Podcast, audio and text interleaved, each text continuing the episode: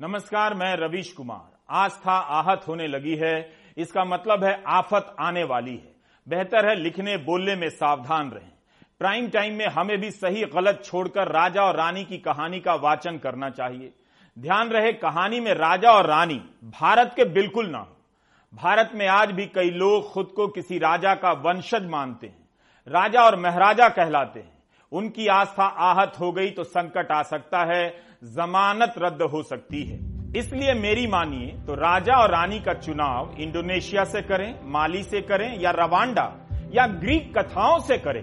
वहाँ के राजा की जाति और धर्म के समर्थकों या उनके वंशजों को पता ही नहीं चलेगा कि प्राइम टाइम में उनके राजा रानी की कहानी सुनाई गई। वो भी हिंदी में। हम लोग गूगल ट्रांसलेशन डिसेबल करवा देंगे। एक बात का ध्यान रखिएगा। कि कहानी में खतरा नहीं होता है, लेकिन कहानी से खतरा हो सकता है। कहानी सुनाने से आप जेल जा सकते हैं, आप पर जानलेवा हमला हो सकता है। आप पर आरोप लग सकता है कि इस कहानी को सुनाकर दो समुदायों के बीच शत्रुता भड़काने की कोशिश की गई। इससे बचने का एक ही तरीका है कि कहानी में धर्म का ज़िक्र ही ना करें। उस धर्म का तो बिल्कुल ही नहीं जिसे मानने वाले इस धरती पर कहीं ना कहीं मौजूद हैं। भले ही वो छुट्टी मनाने पहाड़ों पर चले गए हैं, लेकिन वे लौट कर आएँगे तो दो साल पहले आपने जो कहानी सुनाई होगी, उसमें से कुछ ना कुछ निकाल लेंगे और ऐलान कर देंगे। हाँ हाँ उनकी आस्था आहत हो गई है। अब चलो इसे जेल भेजो, जानलेवा हमले करो। कहानियाँ सुनाते वक्त कमरे की बत्ती बंद कर दीजिएगा। कान बिल्कुल बंद हो केवल खुली आँखों से कहानी सुनिएगा।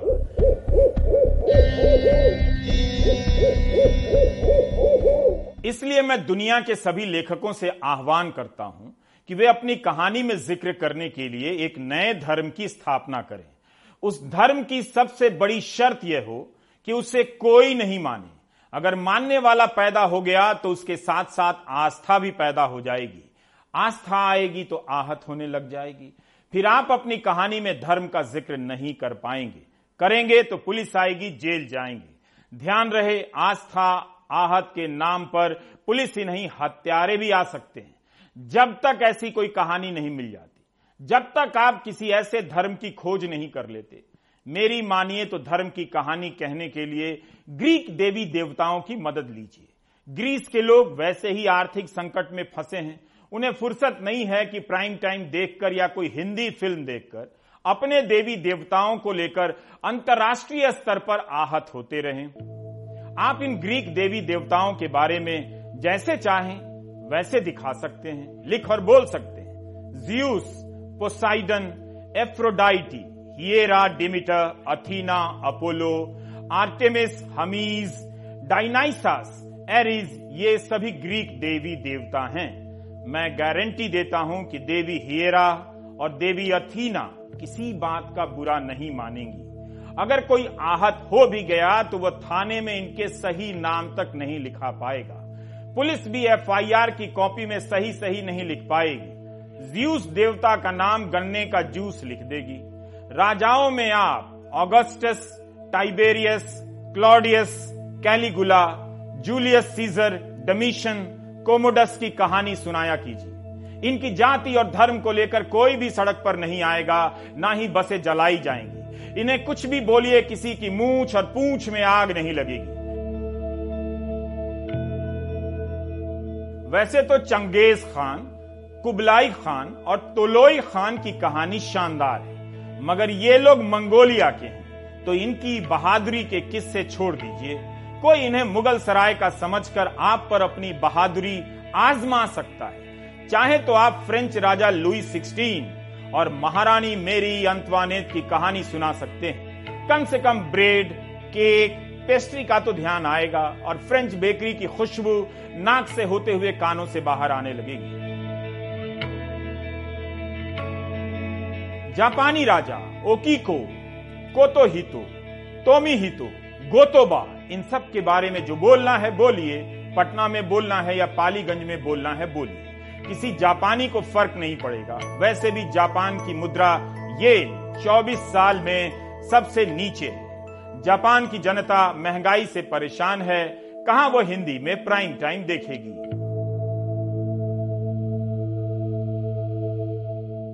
आने वाले दिनों में धर्म को लेकर बहुत से मुद्दे खड़े किए जाएँगे। आज जितने हो रहे हैं, उससे भी ज़्यादा। हर दूसरा आदमी अपनी आहत आस्था को लेकर अस्पताल की जगह अदालत जा रहा होगा। अगर आपको यहाँ की कहानी सुनाने से खतरा लगता है तो आप वहाँ की कहानी सुनाइए। खतरे बढ़ गए हैं। इसका मतलब यह नहीं कि कहानियाँ घट गई हैं। भारत की राजनीति में परिवारवाद का खूब ज़ोर चल रहा है। इसे राजनीति का सबसे बड़ा खतरा बताया जा रहा है। पत्रकार वेद प्रताप वैदिक ने लिखा है कि दुनिया के कई तानाशाह परिवार की विरासत से नहीं आए थे। वही जैसे कि हिटलर, मुसोलिनी, स्टालिन वगैरह वगैरह। बेसिकली आपका ध्यान बड़े खतरों पर ना जाए और छोटे खतरों में ही उलझा रहे, इसके लिए ज़रूरी है कि आप परिवारवाद को बड़ा खतरा मानते रहें और पैसावाद की तरफ़ ना देखें। राजनीतिक दलों को इलेक्टोरल बॉन्ड के ज़रिए इतना पैसा कौन दे रहा है, यह सवाल ना पूछें। आप इसी से मतलब रखें कि सैकड़ों और हज़ारों करोड़ के इलेक्टोरल बॉन्ड किसी एक दल को कैसे मिल रहे हैं, किसने इतने पैसे दिए हैं? अगर पूछेंगे तो जनता आपको पत्रकार समझ सकती है और जेल भिजवा सकती है। कल तक जो पब्लिक दल के हिसाब से सच सुनने लगी थी, आज वो धर्म के हिसाब से सुनने लगी है। वो देखना चाहती है कि कोई पत्रकार धर्म को लेकर क्या स्टैंड ले रहा है। उसे अब सरकार से सवाल और सच नहीं चाहिए। ज़्यादा बताएँगे तो पब्लिक ही घेर लेगी। इसी संदर्भ में हम आपको एक एनिमेशन दिखाना चाहते हैं। रोहित चश्मे से बने इस एनिमेशन में पब्लिक ही पुलिस लेकर आ गई है कि शहर में सच बताने वाला एक पत्रकार आ गया है, बच गया है, उसे जेल भेजो। भारत में खबरों की कमी नहीं है, लेकिन खबरों को बताने वाले कम हो गए हैं। इसलिए भी हम यह एनिमेशन दिखा रहे हैं ताकि हमारी खबरों से पब्लिक नाराज़ ना हो और साथ का साथ प्राइम टाइम का पन्ना भी भर जाए। बचाओ बचाओ। ओए, ओए, कौन कहाँ भागी जा रहे हो? मैं पब्लिक हूँ मैं सच से भाग रहा हूँ। कौन कम वक्त तुम्हें सच बता रहा है? बोल। यही पत्रकार जो मेरे पीछे आ रहा है। सुनो मेरे भाई तुम सच से मत भागो। सच को जानो। भागो यहाँ से मैं झूठ का हो गया हूँ। झूठ जानने के लिए दस रुपए का अखबार खरीदता हूँ। काम छोड़कर न्यूज़ चैनल देखता हूँ। मुझे कोई सच नहीं बता सकता। मैं सच नहीं जानूँगा। कैसी पब्लिक हो यार? सच नहीं जानना चाहते। पुलिस इसे जेल में डालो। इन्हीं लोगों के चलते आज सच बचा हुआ है। जेल में डालो। अरे सीधी बात करना तुम्हें सच क्यों नहीं चाहिए? कितनी बार बोलूँ हमें सच नहीं चाहिए।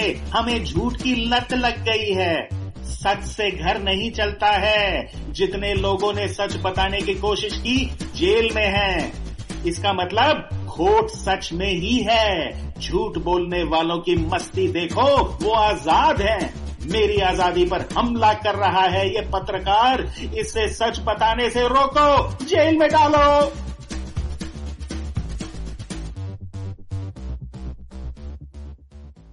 एनिमेशन की कहानी बारबेडोस की है। लेकिन एनिमेशन के कैरेक्टर किसी और देश से मिलते जुलते हैं। इस एक कमी के लिए आप मुझे माफ़ कर सकते हैं। ऐसा नहीं है कि आज खबरें कम हैं, लेकिन खबरों को बताना, खतरों से खेलना हो गया है। अगर गहराई से घबराहट है तो मत ही झांकिए। आपके पास जो भी खबर है, इस कुएँ में दफन कर दीजिए। एक डॉलर उन्यासी रुपए से अधिक का हो जाए तो होने दीजिए, इस खबर को कुएँ में डालिए। किसी को बताने की ज़रूरत नहीं कि गैस सिलेंडर पचास रुपया महँगा हो गया और दिल्ली में दाम एक हज़ार तिरपन रुपया हो गया है। बार बार बताने से जनता भड़क सकती है। बेरोजगारी की दर सात दशमलव आठ प्रतिशत हो गई है। एक करोड़ तीस लाख रोज़गार के अवसर कम हो गए। क्यों बार बार बताना, क्यों सबको बताना कि बहुत सारे स्टार्टअप स्टार्ट होते ही फेल कर रहे हैं और बारह हज़ार की नौकरियाँ जा चुकी हैं। ठीक है कि अखबारों के भीतर के पन्नों पर ऐसी खबरें छपी हैं लेकिन इसे पढ़कर आप कुएँ में डाल दीजिए। कुछ साल बाद इस खबर को उठाकर पढ़िएगा, जो आज के टेलीग्राफ में छपी है, जो कल के इंडियन एक्सप्रेस में छपी थी। कर्नाटक हाईकोर्ट के जज ने खुली अदालत में कहा है कि एंटी करप्शन ब्यूरो के एक मामले की सुनवाई के बाद उन्हें परोक्ष रूप से धमकी दी गई कि तबादला कर दिया जाएगा। इस खबर के मुताबिक जस्टिस एच पी संदेश ने मौखिक टिप्पणी में कहा कि आपके एडीजीपी ब्रैकेट में लिखा है, सीमांत कुमार सिंह, लगता है कि काफ़ी पावरफुल हैं। किसी ने हमारे एक जज से कहा है और उन जज साहब ने मुझे बताया है कि वह एक जज के तबादले का उदाहरण दे रहा था। मुझे उन जज का नाम लेने में कोई डर नहीं। मैं जज की अपनी कुर्सी दांव पर लगाकर भी न्यायपालिका की स्वतंत्रता की रक्षा करूँगा। यह नहीं होना चाहिए, मैं इसे रिकॉर्ड पर रखूँगा। इस खबर को Telegraph Indian Express Scroll Hindustan Times कईयों ने छापा। न जाने ऐसी कितनी खबरें सेफ़ रहने के लिए कुएँ में छोड़ दी गई होंगी, छपी भी नहीं होंगी। कौन है जो हाई कोर्ट के जज का ट्रांसफ़र कराने की धमकी दे सकता है? मुझे डर है कहीं वो प्राइम टाइम तो नहीं देखने लगा है। ऐसे पावरफुल लोगों से बचने की सलाह हमें भी लोग देते रहते हैं। इसी कारण हमने प्राइम टाइम में कहानी शुरू कर दी है। हम खबरों का ज़िक्र भी इस तरह से करेंगे कि लगे कि खबर पाताल लोक के स्मार्ट सिटी की है। इसका संबंध भारत के किसी भी प्रदेश से नहीं है। अमर उजाला की इस खबर की हेडलाइन प्रेरित करती है। प्रधानमंत्री कह रहे हैं कि 133 करोड़ भारतीय हर बाधा से कह रहे हैं कि दम है तो हमें रोको। सरकार ने सीनियर सिटीजन की सब्सिडी रोकी तो सीनियर सिटीजन ने दो साल में 1500 करोड़ रुपए के रेल टिकट खरीद कर दिखा दिए। उनमें कितना दम है, ये आरटीआई की सूचना है। अस्पतालों में पाँच हज़ार से अधिक के कमरे पर पाँच प्रतिशत जीएसटी लगेगी। इसे सुनकर मिडिल क्लास भी कहने लगेगा कि दम है तो रोको हमें। हम पाँच हज़ार क्या कुछ भी देने को तैयार हैं। दम है तो दही, लस्सी, पनीर के अलावा जलेबी, भुट्टा, हवा और पानी सब पर जीएसटी लग जाए, हम देकर दिखा देंगे। अगर गैस का कनेक्शन कॉस्ट साढ़े चौदह सौ रुपए से बढ़कर बाईस सौ हो जाए, सिक्योरिटी उन्तीस सौ से बढ़कर चवालीस सौ हो जाए तो और बढ़ जाए। लोग देकर दिखा देंगे। ये सब अब बाधाएँ हैं तो हैं। वरुण गांधी ट्वीट करते हैं तो करने दो, हम में दम है, हम देकर दिखा देंगे। प्रियंका गांधी कहती हैं तो कहती रहे। राजनीति होगी तो धर्म और आस्था की, बेरोजगारी और महँगाई की राजनीतिक कहानी समाप्त हो चुकी है। मगर जो कहानियाँ बची हैं, वो तो हम सुना ही सकते हैं। प्रेमचंद की कहानी, बड़े भाई साहब तो आपने पढ़ी होगी। बड़े भाई साहब का यह प्रसंग इसलिए चुना क्योंकि इसमें सारे नाम वहाँ के हैं, यहाँ के नहीं। इसे सुनाने और सुनने से किसी की आस्था आहत नहीं होगी। इस कहानी के बड़े भाई साहब को आप साहब से कंफ्यूज ना करें। कहानी में बड़े भाई साहब फेल हो जाते हैं। लेकिन आप इसे साहब के फेल हो जाने से कंफ्यूज ना करें। ध्यान रहे, यह प्रसंग साहब से संबंधित नहीं है, बड़े भाई साहब से है। तो प्रेमचंद की कहानी में बड़े भाई साहब, छोटे भाई साहब से कहते हैं, मेरे फेल होने पर ना जाओ। मेरे दर्जे में आओगे तो दांतों पसीना आ जाएगा। जब अलजबरा और ज्योमेट्री के लोहे के चने चबाने पड़ेंगे और इंग्लिस्तान का इतिहास पढ़ना पड़ेगा। बादशाहों के नाम याद रखना आसान नहीं। आठ आठ हेनरी ही गुजरे हैं। कौन सा कांड किस हेनरी के समय हुआ, क्या यह याद कर लेना आसान समझते हो? हेनरी सातवें की जगह हेनरी आठवां लिखा और सब नंबर गायब। सफाचट, सिफर भी ना मिलेगा, सिफर भी। हो किस ख्याल में? दर्जनों तो जेम्स हुए हैं, दर्जनों विलियम, कौड़ियों चार्ल्स दिमाग चक्कर खाने लगता है, आंधी रोग हो जाता है, इन अभागों को नाम भी ना जुड़ते थे। एक ही नाम के पीछे दो यम सोयम चहारुम पंजुम लगाते चले गए। मुझसे पूछते तो दस लाख नाम बता देता। अंतिम पंक्ति ठीक से सुनी है ना आपने? नाम दस लाख बताने की बात हो रही है, खाते में पंद्रह लाख भेजने की नहीं। हर कोई मुझसे क्यों कहता है कि सेफ़ रहना चाहिए, संभल कर लिखना चाहिए। मतलब लिखना ही नहीं चाहिए। तो हमने सोचा कि गमे रोज़गार की खातिर प्रयोग करते हैं। क्या ऐसा किया जाए कि कई हफ्तों तक के लिए प्राइम टाइम में घटनाओं और खबरों का विश्लेषण ही बंद कर दिया जाए? वैसे ऐसा करने के लिए हमारे पास ना तो पर्याप्त संसाधन है, ना ही कल्पनाओं में क्षमता। वाकई योग्यता की घोर कमी है। इसलिए कुछ कुछ खबरें तो रखनी ही पड़ेंगी। लेकिन उन घटनाओं के विश्लेषण से दूर ही रहा जाए, जिनसे सेफ़ रहने के लिए कहा जाता है। जब समाज के भीतर बड़े हिस्से में बुजदिली भर जाए और बुजदिल शातिर हो जाए तो बहादुरी से नहीं, अकल से काम लेना चाहिए, काम ही नहीं करना चाहिए। सच बताने के लिए जंगल जाना चाहिए। ये कैंची देख रहे हैं ना? बाल काटने से पहले उंगलियों में फंसाकर कतरने के लिए तैयार की जा रही है।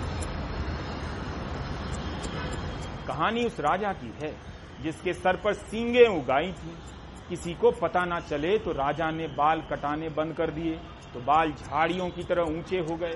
काटने वाले को बुलाया गया तो चौंक गया। राजा से बोला, महाराज, आपके सिर पर तो सींगे हैं। राजा ने कहा, खबरदार, किसी को यह सच बताया तो गर्दन काट ली जाएगी। उसने भी कहा, विद्या कसम हुजूर, नहीं बताएँगे। मगर उसके पेट में बात नहीं पची। मचलने लगा कि सच को कैसे बता दें। बता दें तो गर्दन कट जाए एक दिन बाल काटने वाला छुट्टी पर चला गया। इन पेड़ों को देखकर उसका जी मचलने लगा कि जंगल में कौन सुनेगा, इन्हें ही बता देते हैं। बाल काटने वाला एक पेड़ के पास गया और बोला, अरे सुनते हो, हमारे राजा के सिर पर सींगे हैं। अब पेड़ों के मन में हलचल शुरू हो गई। पर वो बताएँ तो किससे? पेड़ जो ठहरे, एक दिन जंगल कट गए। उसी शीशम की लकड़ी से एक सारंगी बनाई गई, जब एक फकीर ने इस फकीर ने नहीं, उस फकीर ने। सारंगी बजाई तो आवाज़ें आने लगी। आ आ आ आ आ आ राजा के सिर पर सींग है। आ आ आ आ आ आ राजा के सिर पर सींग है। इस तरह से सच सामने आ गया। बस सच के सामने आने के लिए पूरा जंगल कट गया, पेड़ कट गए।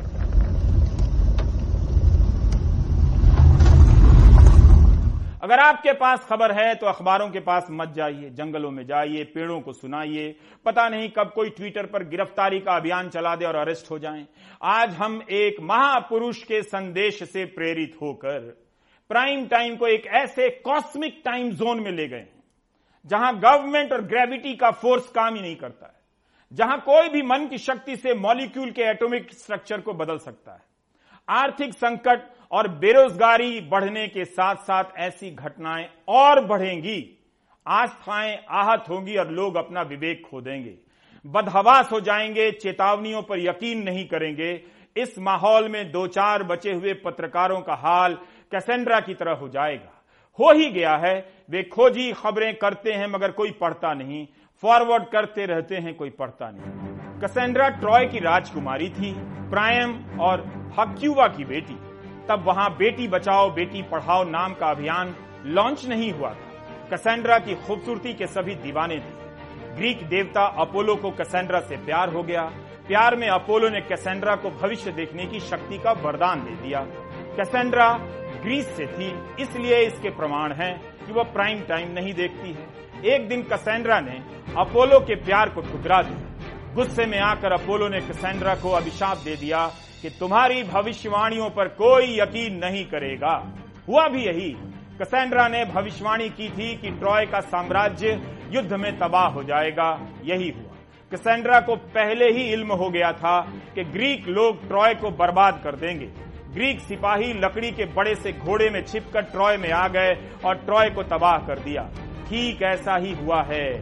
धर्म के, नाम के बने लकड़ी के घोड़े में छिपकर बहुत से नफरती पत्रकार गोदी मीडिया में आ गए हैं। पहले मीडिया को बर्बाद कर दिया, फिर समाज को तबाह कर दिया। कसेंड्रा ने मना किया था कि लकड़ी के इस घोड़े को ट्रॉय शहर के अंदर ना लाएँ। इसमें ग्रीक सिपाही छिपे हुए हैं। किसी ने उसकी बात नहीं मानी और घोड़े को शहर के अंदर ले आए। ट्रोजन हॉर्स की कहानी से किसी की आस्था आहत नहीं होगी। अपोलो के नाम से टायर बनाइए या अस्पताल लगाइए, किसी को ठेस नहीं पहुँचने वाली है। कैसेंड्रा को ही लोगों ने पागल करार दे दिया।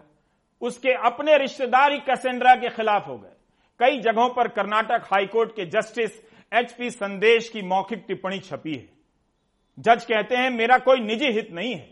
मैं डरा हुआ नहीं जज बनने के बाद मैंने एक इंच ज़मीन नहीं खरीदी है। ऐसे जज का होना कितनी राहत की बात है। मुझे यकीन है, आप भी इन बातों पर यकीन नहीं करेंगे, लेकिन करोड़पति होते ही भारत छोड़कर जाने की तैयारी ज़रूर करेंगे। कोई आठ हज़ार उन करोड़पतियों को रोक क्यों नहीं लेता जो भारत छोड़कर जाने की तैयारी में है? क्या आपको नहीं लगता कि यही वो समय है कि हम कहानियों के जंगल में खो जाएँ? दिक्कत है कि खतरा तो जंगलों को भी है। जंगल ही कट जाएँगे, तब क्या करेंगे? ऑल्ट न्यूज़ को रेजर पे नाम के प्लेटफॉर्म से चंदा मिलता था। स्क्रोल में खबर छपी है कि ऑल्ट न्यूज़ ने आरोप लगाया है कि उसे बिना बताए रेजर पे नाम के प्लेटफॉर्म ने पुलिस को कथित रूप से डोनर का डेटा दे दिया है। रेजर पे का कहना है कि कानून के हिसाब से ही कदम उठाए गए हैं। जिन लोगों ने चंदा दिया है, वो इस खबर से चिंतित हैं कि क्या उनकी जानकारी पुलिस के पास होगी, पुलिस उसका क्या मतलब निकालेगी। अमेरिका का एक पेमेंट प्लेटफॉर्म है पेपाल। 2018 की खबर है कि उसने अपने प्लेटफॉर्म से लेन देन करने वालों का डेटा 600 कंपनियों को थमा दिया। इसी साल मई की खबर है कि कंसोर्टियम न्यूज़ यूक्रेन युद्ध को लेकर अमेरिका की नीतियों के खिलाफ लिखने लगा। पेपाल ने इसका खाता ही बंद कर दिया। वर्ल्ड सोशलिस्ट वेबसाइट पर खबर छपी है। इसी तरह मिंट प्रेस की संपादक एम एडले ने ट्वीट किया कि पेपाल ने उनके खाते बंद कर दिए हैं। यह एक तरह की सेंसरशिप है। राजनीतिक दलों को इलेक्टोरल बॉन्ड के ज़रिए सैकड़ों करोड़ों का चंदा कौन दे रहा है, आप नहीं जान सकते। लेकिन रेजर पे और पे पाल से आप किसी को चंदा देंगे तो जाँच हो जाएगी। कानून को किससे ज़्यादा खतरा है? इस पर बहस हो। मध्य प्रदेश में तृणमूल कांग्रेस की सांसद महुआ मोइत्रा के खिलाफ एफआईआर हुई है। देवी काली पर उनकी टिप्पणी को लेकर विवाद हो रहा है। तृणमूल कांग्रेस ने उनके बयान से किनारा कर लिया है। मुख्यमंत्री शिवराज सिंह चौहान ने कहा है कि महुआ मोइत्रा के बयान से हिंदू धार्मिक भावनाओं को ठेस पहुँची है। हिंदू देवी देवताओं का अपमान किसी भी कीमत पर बर्दाश्त नहीं किया जाएगा। कांग्रेस सांसद शशि थरूर ने ट्वीट किया है कि हम ऐसी स्थिति में पहुँच गए हैं जहाँ कोई भी धर्म के किसी भी पहलू के बारे में पब्लिक में नहीं बोल सकता। कोई ना कोई दावा कर ही देगा कि उसकी आस्था आहत हो गई है। यह साफ़ है कि महुआ मोइत्रा किसी को चोट नहीं पहुंचाना चाहती थी। मैं सभी से अपील करता हूँ कि थोड़े नरम बनिए, धर्म के मामले को किसी व्यक्ति के निजी दायरे तक ही सीमित रहने दीजिए। अच्छी बातों का जमाना चला गया है। जल्दी ही ऐसे दिन आएँगे जब आस्था को मानने वालों से ज़्यादा उस आस्था के नाम पर आहत होने वाले हो जाएँगे। अमरावती की घटना की जाँच एनआईए कर रही है। अनुराग द्वारी अमरावती में है। अमरावती में केमिस्ट उमेश कोल्हे की हत्या के मामले में एनआईए अब पीएफआई के सदस्यों से पूछताछ कर रही है। उसके रेडार पर रहबर संस्था के भी कुछ और लोग हैं। उधर अमरावती पुलिस ने उस थ्योरी को नकारा है कि हत्याकांड और नुपुर शर्मा के बयान के रिश्ते को उसने दबाया। पुलिस कमिश्नर ने एनडीटीवी से कहा है कि राज्य पुलिस ने ही जून के आखिरी हफ़्ते में एनआईए को पूरी जानकारी दी। इस तफ्तीश में एक और नाम की भूमिका पर सवाल उठ रहे हैं, क्योंकि पीड़ित परिवार को भी इस पर यकीन नहीं है। वो नाम है उमेश कोल्हे के दोस्त डॉक्टर यूसुफ खान का। ये तस्वीर सोहेल नदवी की है। ये शख्स अमरावती में पीएफआई का अध्यक्ष है। उमेश कोले हत्याकांड में एनआईए ने मंगलवार को इसके दरवाजे पर दस्तक दी। अमरावती में जो पीएफआई है उसके जिला अध्यक्ष सुहेल नदवी का ये घर है इस गली में आखिरी जहाँ पर आप पीले रंग की एक पन्नी देख सकते हैं। ये उनका घर है और खबर आ रही है कि सुबह सात बजे के आसपास एनआईए की टीम आई थी और इनके सुहेल नदवी को उठाकर ये पास में नागपुर गेट पुलिस स्टेशन है वहाँ पर ले जाया गया और वहाँ सुबह से उनकी पूछताछ हो रही है। सुबह सात साढ़े सात बजे हमारे घर में एनआईए की टीम आई थी। अजीत कदम के साथ पाँच गाड़ियाँ थी फोर व्हीलर। उसमें एनआईए की पूरी टीम थी। सात, साढ़े सात बजे बगैर इन्फॉर्मेशन के वो लोग आए थे। उसके बाद में जो है, हमारे घर को पूरा सर्च किया उन्होंने। एक एक चीज़ को चेकिंग किया। और हमारे घर से सिर्फ़ आधार कार्ड किया और हमारे इलेक्शन कार्ड की फ़ोटो लेके गए। इसके अलावा कुछ भी नहीं लेके अमरावती पुलिस ने एक प्रेस नोट जारी करके कहा है कि जिन लोगों को धमकी मिल रही है वो पुलिस को शिकायत दे सकते हैं। वो खुद से संज्ञान लेकर भी मामले की जाँच करेगी। हम सुओ मोटो तो जा ही रहे हैं क्योंकि आ, लोग आए ना आए हमें शहर में शांति का माहौल कायम रखना है और इस तरह से कोई भी अगर थ्रेट देगा तो ये गलत है और हम उसके ऊपर कार्रवाई करेंगे इसलिए हम सुओ मोटो कर रहे हैं। फिर भी अगर पब्लिक को हमें कोई इन्फॉर्मेशन देनी है तो हमने अपना एक टोल फ्री नंबर एक व्हाट्सएप नंबर पब्लिक को दिया है और इनकी पूरी इन्फॉर्मेशन गोपनीय रखी जाएगी। इसके अलावा एक हमारे पास पहले एक थ्रेड कॉल की रिटर्न कंप्लेन आई है, उस पर हमने कुछ लोगों को राउंड ऑफ़ किया है। बहरहाल, इन सब के बीच मृतक उमेश कोल्हे की पोस्टमार्टम रिपोर्ट भी एनडीटीवी को मिली है, जिससे पता लगा है कि कैसे हत्यारों ने गर्दन के बाएँ हिस्से पर इतनी तेज़ी से वार किया कि शरीर की कई नसें कट गई। चाकू से रीढ़ तक गहरा घाव हो गया। उधर गिरफ्तारी में एक नाम की भूमिका पर भी सवाल है। परिजनों के अलावा पीड़ित परिवार और पुलिस भी उसे सीमित मान रही है। डॉक्टर यूसुफ खान। मेरे शोहर जो है डॉक्टर साहब तो वो वेटरनरी डॉक्टर है और ये उमेश भाई का मेडिकल स्टोर है। एनिमल्स के मेडिसिन का तो हमेशा वो वहाँ से मेडिसिन लेते थे।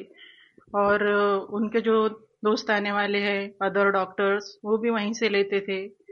तो इस तरह से उनका रिलेशन उनसे, उमेश भाई से कम से कम पंद्रह सालों से। और उमेश भाई इतने अच्छे इंसान थे तो उन्होंने अपने दोस्त भी तो अच्छे ही चुने होंगे ना। डॉक्टर साहब के अंदर अच्छाई देखी होंगी, तभी तो उनकी फ्रेंडशिप पंद्रह साल से थी ना। उनके फ्यूनरल में भी गए थे उनके परिवार वाले कह रहे हमसे बात हमको पता चला कि ऐसा हुआ है करके उनकी डेथ वगैरह हुई है, है करके इनके साथ ऐसा हो गया तो इतना रोए उन्होंने घर पर आकर और दूसरे दिन उनके मैयत में भी गए उनके फैमिली वालों से ही मिले कि ऐसा कैसा ये हो गया करके घर में तीन चार दिन तक खाना नहीं खाया उन्होंने। और यहाँ तक कि क्यों बीमार हो गए थे तो मुझे इनामदार डॉक्टर के पास जाकर उनको सलाइन वगैरह भी लगाने पड़ा था कि मेरे दोस्त के साथ ऐसा कैसा हो गया करके। वो सदस्य जो है वो हमारे पहले तो बिज़नेस टर्म्स थे डॉक्टर यूसुफ जी डॉक्टर का तो ऐसा था यूसुफ जी का ऐसा था कि वो अभी भैया के अच्छे दोस्त भी थे। क्योंकि क्या होता है बिज़नेस में अगर आप बार बार मिल रहे हैं रोज मिलना जुलना हो रहा है और ये हो रहा है तो अपने आप एक अच्छा रिलेशन भी हो जाता है। तो हाँ हाँ टर्म्स रहे हैं तो फॉरवर्ड किए होंगे मैसेज ये सब किसी और को और हो सकता है किसी और ने वो सब ये किया हो या इन्होंने भी किसी को किया हो तो अभी बोलना बहुत मुश्किल है। उधर इस मामले में police commissioner doctor Aarti Singh ने अमरावती सांसद नवनीत राणा की सियासी थ्योरी को तथ्यों से नकार दिया। कहा, उन्होंने ही एनआईए को जानकारी दी, जानकारी छिपाई नहीं। मैं कंटिन्यूसली डे वन से हमारे सीनियर्स को ये सारा इन्फॉर्मेशन सारी इन्फॉर्मेशन दे रही थी और जो हमने एनआईए को रिपोर्ट भेजी, जिस पर से एनआईए की टीम आई है, उसमें भी हमने फाइनली यही लिखा है कि इसमें और कोई कॉज नहीं नज़र आता। और आ, सिर्फ़ यही एक कॉज सबसे स्ट्रांग हमें लग रहा है कि नुपुर शर्मा की पोस्ट को सपोर्ट किया और इसलिए मर्डर हुआ और उसके बाद एनआईए की टीम आई। तो ये कहना कि एनआईए की टीम के आने के बाद हमने मीडिया को बताया यह सरासर गलत है। हमने हमारी रिपोर्ट शायद हाँ ऐसे ही कुछ गई है हमारी रिपोर्ट और उसके बाद एनआईए की टीम यहाँ पर आई है। तो उसके पहले ही we had cleared we had arrested six accused Amravati की पुलिस कमिश्नर का साफ़ कहना है कि इन्होंने ही जो अपने डीजीपी दफ्तर और वहाँ से एनआईए को बताया गया इस पूरे मामले के बारे में, और तब एनआईए, इन्होंने किसी मामले को दबाने की कोई कोशिश नहीं की। अमरावती से कैमरा पर्सन रिजवान खान और अपने सहयोगी संजय शेंडे के साथ अनुराग द्वारी, एनडीटीवी इंडिया। आहत होने वाले ऐसे लोगों से सावधान रहिए, नज़र रखिए। कन्हैया लाल और उमेश कोल्हे की हत्या का असर बहुत गहरा है। अमरावती के हत्यारे ने सात सात लोगों को हत्या का आरोपी बना दिया। क्या इससे आस्था का भला हो गया?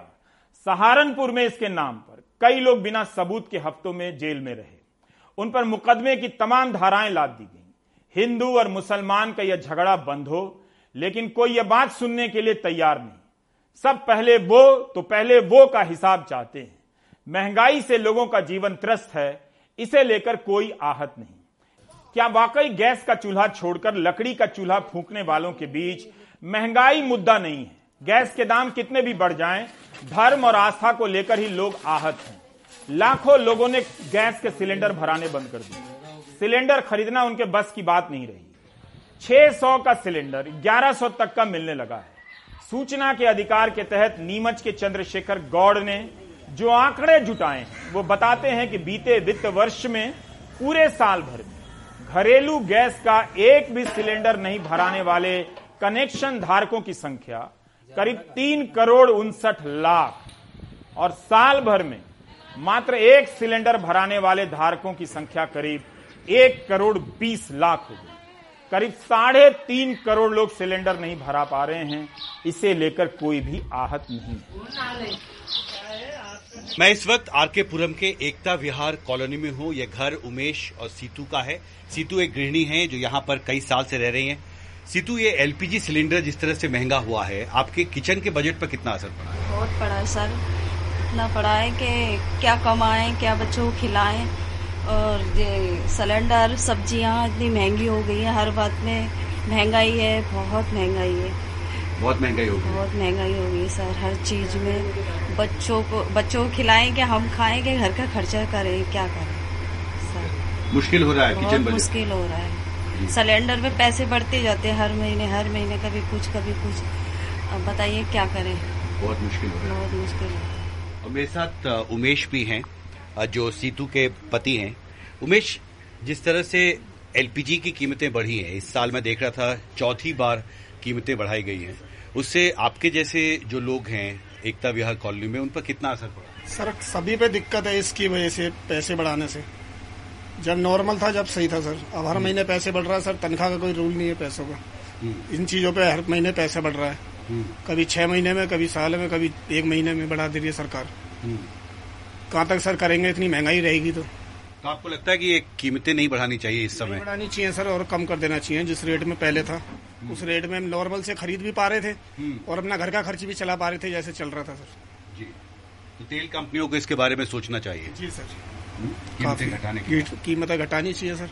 हम जैसे गरीब आदमी कहाँ जाएँगे सर? हज़ार बारह सौ पंद्रह सौ बारह पंद्रह हज़ार की नौकरी है सर। घर का खर्च भी है फिर गैस भराएँगे। घर का खर्चा है बाहर का खर्चा है सर हर चीज़ है। आपका किचन बजट पर कितना असर पड़ा है? मैं आंकड़े देख रहा था करीब 200 से ज़्यादा रुपए महँगा हुआ है एक साल। हाँ जी हमारा देखो हद से ज़्यादा महँगाई हो गई है। ना ही हम सैलरी से कुछ बचता है क्योंकि महँगाई इतनी है तो बच्चा पढ़ाएँगे कैसे हम बच्चों को? क्योंकि सिलेंडर इतना महँगा है तो फिर हम आगे चल कर करेंगे क्या? जब सिलेंडर इतना महँगा मिल रहा है तो। तो आप क्या चाहते हैं तेल कंपनियों तो से क्या? हम ये चाहते हैं कि सिलेंडर महंग कमाए सिलेंडर कम करा जाए सस्ता करा जाए और जो सैलरी है वो बढ़ाई जाए। जो हम अपने बच्चों को पढ़ा सकें या किसी चीज़ में अपने बच्चों में वेस्ट जो पैसा हमारा इन चीज़ों में जा रहा है हम अपने बच्चों के साथ लगा सकें। माहौल ऐसा है कि कुछ भी बोलना खतरनाक हो गया है। इसलिए मैंने ग्रीक देवी देवताओं की कहानी सुनाई ताकि सेफ़ रहूँ। एक इस्तीफा पत्र पढ़कर सुनाना चाहता हूँ। ब्रिटेन के वित्त मंत्री ऋषि सुनक ने लिखा है कि मैं पक्के तौर पर मानता हूँ कि जनता सच सुनने के लिए तैयार है। हमारी जनता को मालूम है कि अगर कोई चीज़ सच से भी ज़्यादा अच्छी है तो वह सच नहीं है। जनता को जानना चाहिए कि सुंदर भविष्य के रास्ते हैं लेकिन वो आसान रास्ता नहीं है। अगले सप्ताह के भाषण की तैयारी के समय लग गया कि हमारे नज़रिए में बहुत बुनियादी अंतर आ चुका है। यह पत्र ब्रिटेन के प्रधानमंत्री बोरिस जॉनसन को लिखा गया था। वित्त मंत्री और उनके बाद ब्रिटेन के स्वास्थ्य सचिव ने इस्तीफा दे दिया। इन मंत्रियों ने ब्रिटेन के प्रधानमंत्री बोरिस जॉनसन की कार्यशैली पर सवाल उठाए। वित्त मंत्री ने अपने इस्तीफे में कितनी सुंदर बात लिखी है। कि मैं पक्के तौर पर मानता हूँ कि जनता सच सुनने के लिए तैयार है जबकि मैं पक्के तौर पर नहीं मानता हूँ कि जनता सच सुनने के लिए तैयार है। बचाओ बचाओ। ओए, ओए, कौन हो? भागी जा रहे हो? मैं पब्लिक हूँ मैं सच से भाग रहा हूँ। कौन कम वक्त तुम्हें सच बता रहा है? बोल। यही पत्रकार जो मेरे पीछे आ रहा है। सुनो मेरे भाई तुम सच से मत भागो। सच को जानो। भागो यहाँ से। मैं झूठ का हो गया हूँ। झूठ जानने के लिए दस रुपए का अखबार खरीदता हूँ। काम छोड़कर न्यूज़ चैनल देखता हूँ। मुझे कोई सच नहीं बता सकता। मैं सच नहीं जानूँगा। कैसी पब्लिक हो यार? सच नहीं जानना चाहते। पुलिस इसे जेल में डालो। इन्हीं लोगों के चलते आज सच बचा हुआ है। जेल में डालो। अरे सीधी बात करना, तुम्हें सच क्यों नहीं चाहिए? कितनी बार बोलूँ, हमें सच नहीं चाहिए, हमें झूठ की लत लग गई है। सच से घर नहीं चलता है। जितने लोगों ने सच बताने की कोशिश की, जेल में हैं। इसका मतलब खोट सच में ही है। झूठ बोलने वालों की मस्ती देखो, वो आज़ाद हैं। मेरी आज़ादी पर हमला कर रहा है ये पत्रकार। इसे सच बताने से रोको, जेल में डालो।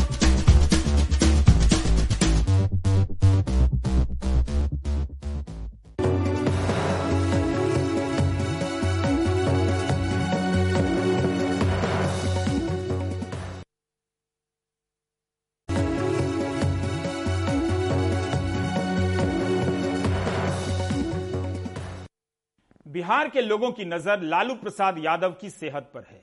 उनकी सेहत के लिए दुआएँ की जा रही हैं। आज उनकी सेहत बिगड़ गई, इसलिए पटना से दिल्ली लाया गया। प्रधानमंत्री नरेंद्र मोदी, मुख्यमंत्री नीतीश कुमार, राहुल गांधी और अन्य कई नेताओं ने तेजस्वी यादव को फ़ोन कर लालू प्रसाद यादव का हाल लिया है और उनके लिए अच्छी सेहत की कामना की है। हालात स्टेबल है और आप लोग सब लोगों की जानकारी में पहले से ही होगा कि किडनी और हार्ट का शुरू से ही इलाज जो है दिल्ली में चलता रहा है। तो बाकायदा एम्स में चलता रहा है और जो डॉक्टर जो देखते रहे हैं, जिनको लालू जी के मेडिकल हिस्ट्री का और इलाज का, ट्रीटमेंट का सारा जानकारी पता है, प्राप्त है तो वहीं हम लोगों की राय बनी कि वहाँ ले जाकर के इनकी इलाज जो है, वहीं कराया जाए ट्रीटमेंट कराया लालू यादव की बिगड़ी तबीयत में पहले से अब सुधार है, पर बेहतर इलाज के लिए पटना से दिल्ली के एम्स का रुख किया। डॉक्टर बता रहे हैं कि फ़िलहाल लालू प्रसाद यादव की हालत स्थिर है। पटना के अस्पताल में मुख्यमंत्री नीतीश कुमार भी लालू यादव से मिलने पहुँचे। दिल्ली जाएँगे और सब तरह का टेस्ट कराएँगे। और उनको से ही इतना ही नहीं नीतीश कुमार से पहले अश्विनी चौबे शाहनवाज हुसैन मंगल पांडे जैसे नेता अस्पताल आए। मंगलवार को पीएम मोदी ने तेजस्वी से बात करके बेहतर इलाज को लेकर उनकी जरूरतें पूरा करने का आश्वासन भी दिया था। कल प्रधानमंत्री जी का भी फ़ोन आया था। और जब से एडमिशन हुआ है अस्पताल में तब से मुख्यमंत्री जी लगातार फॉलोअप भी ले रहे हैं। सभी मंत्री से लेकर राहुल गांधी जी हो या प्रियंका गांधी जी हो, उनसे भी हमारी बात हुई है। उन लोगों ने भी चिंता जताई है। और वो सब लोग यही दुआ कर रहे हैं कि जल्द से जल्द लालू जी स्वस्थ हो। दो दिन पहले लालू यादव अपने घर में सीढ़ियों से गिर गए थे, जिससे कंधे में फ्रैक्चर हुआ था और कमर में चोट आई थी, जिसके बाद उनको पटना के अस्पताल में दाखिल करवाना पड़ा था। नहीं तबीयत अच्छी है और बहुत ज़्यादा अच्छा इम्प्रूवमेंट हुआ है पिछले दो दिनों में। बात कर रहे हैं फैमिली से मिल रहे हैं। बिल्कुल बात कर रहे हैं फैमिली मेंबर्स हैं और, और कई लोगों से और भी मिले हैं। कल अश्विनी चौबे साहब भी आए थे उनसे भी मुलाकात हुई है। अब एम्स में डॉक्टरों की पूरी एक टीम की देखरेख में उनका उपचार शुरू होगा। उम्मीद कि जल्द ही वो पूरी तरह स्वस्थ हों। पटना से मनीष कुमार के साथ नई दिल्ली से परिमल कुमार एनडीटीवी इंडिया आप देख रहे थे प्राइम टाइम नमस्कार।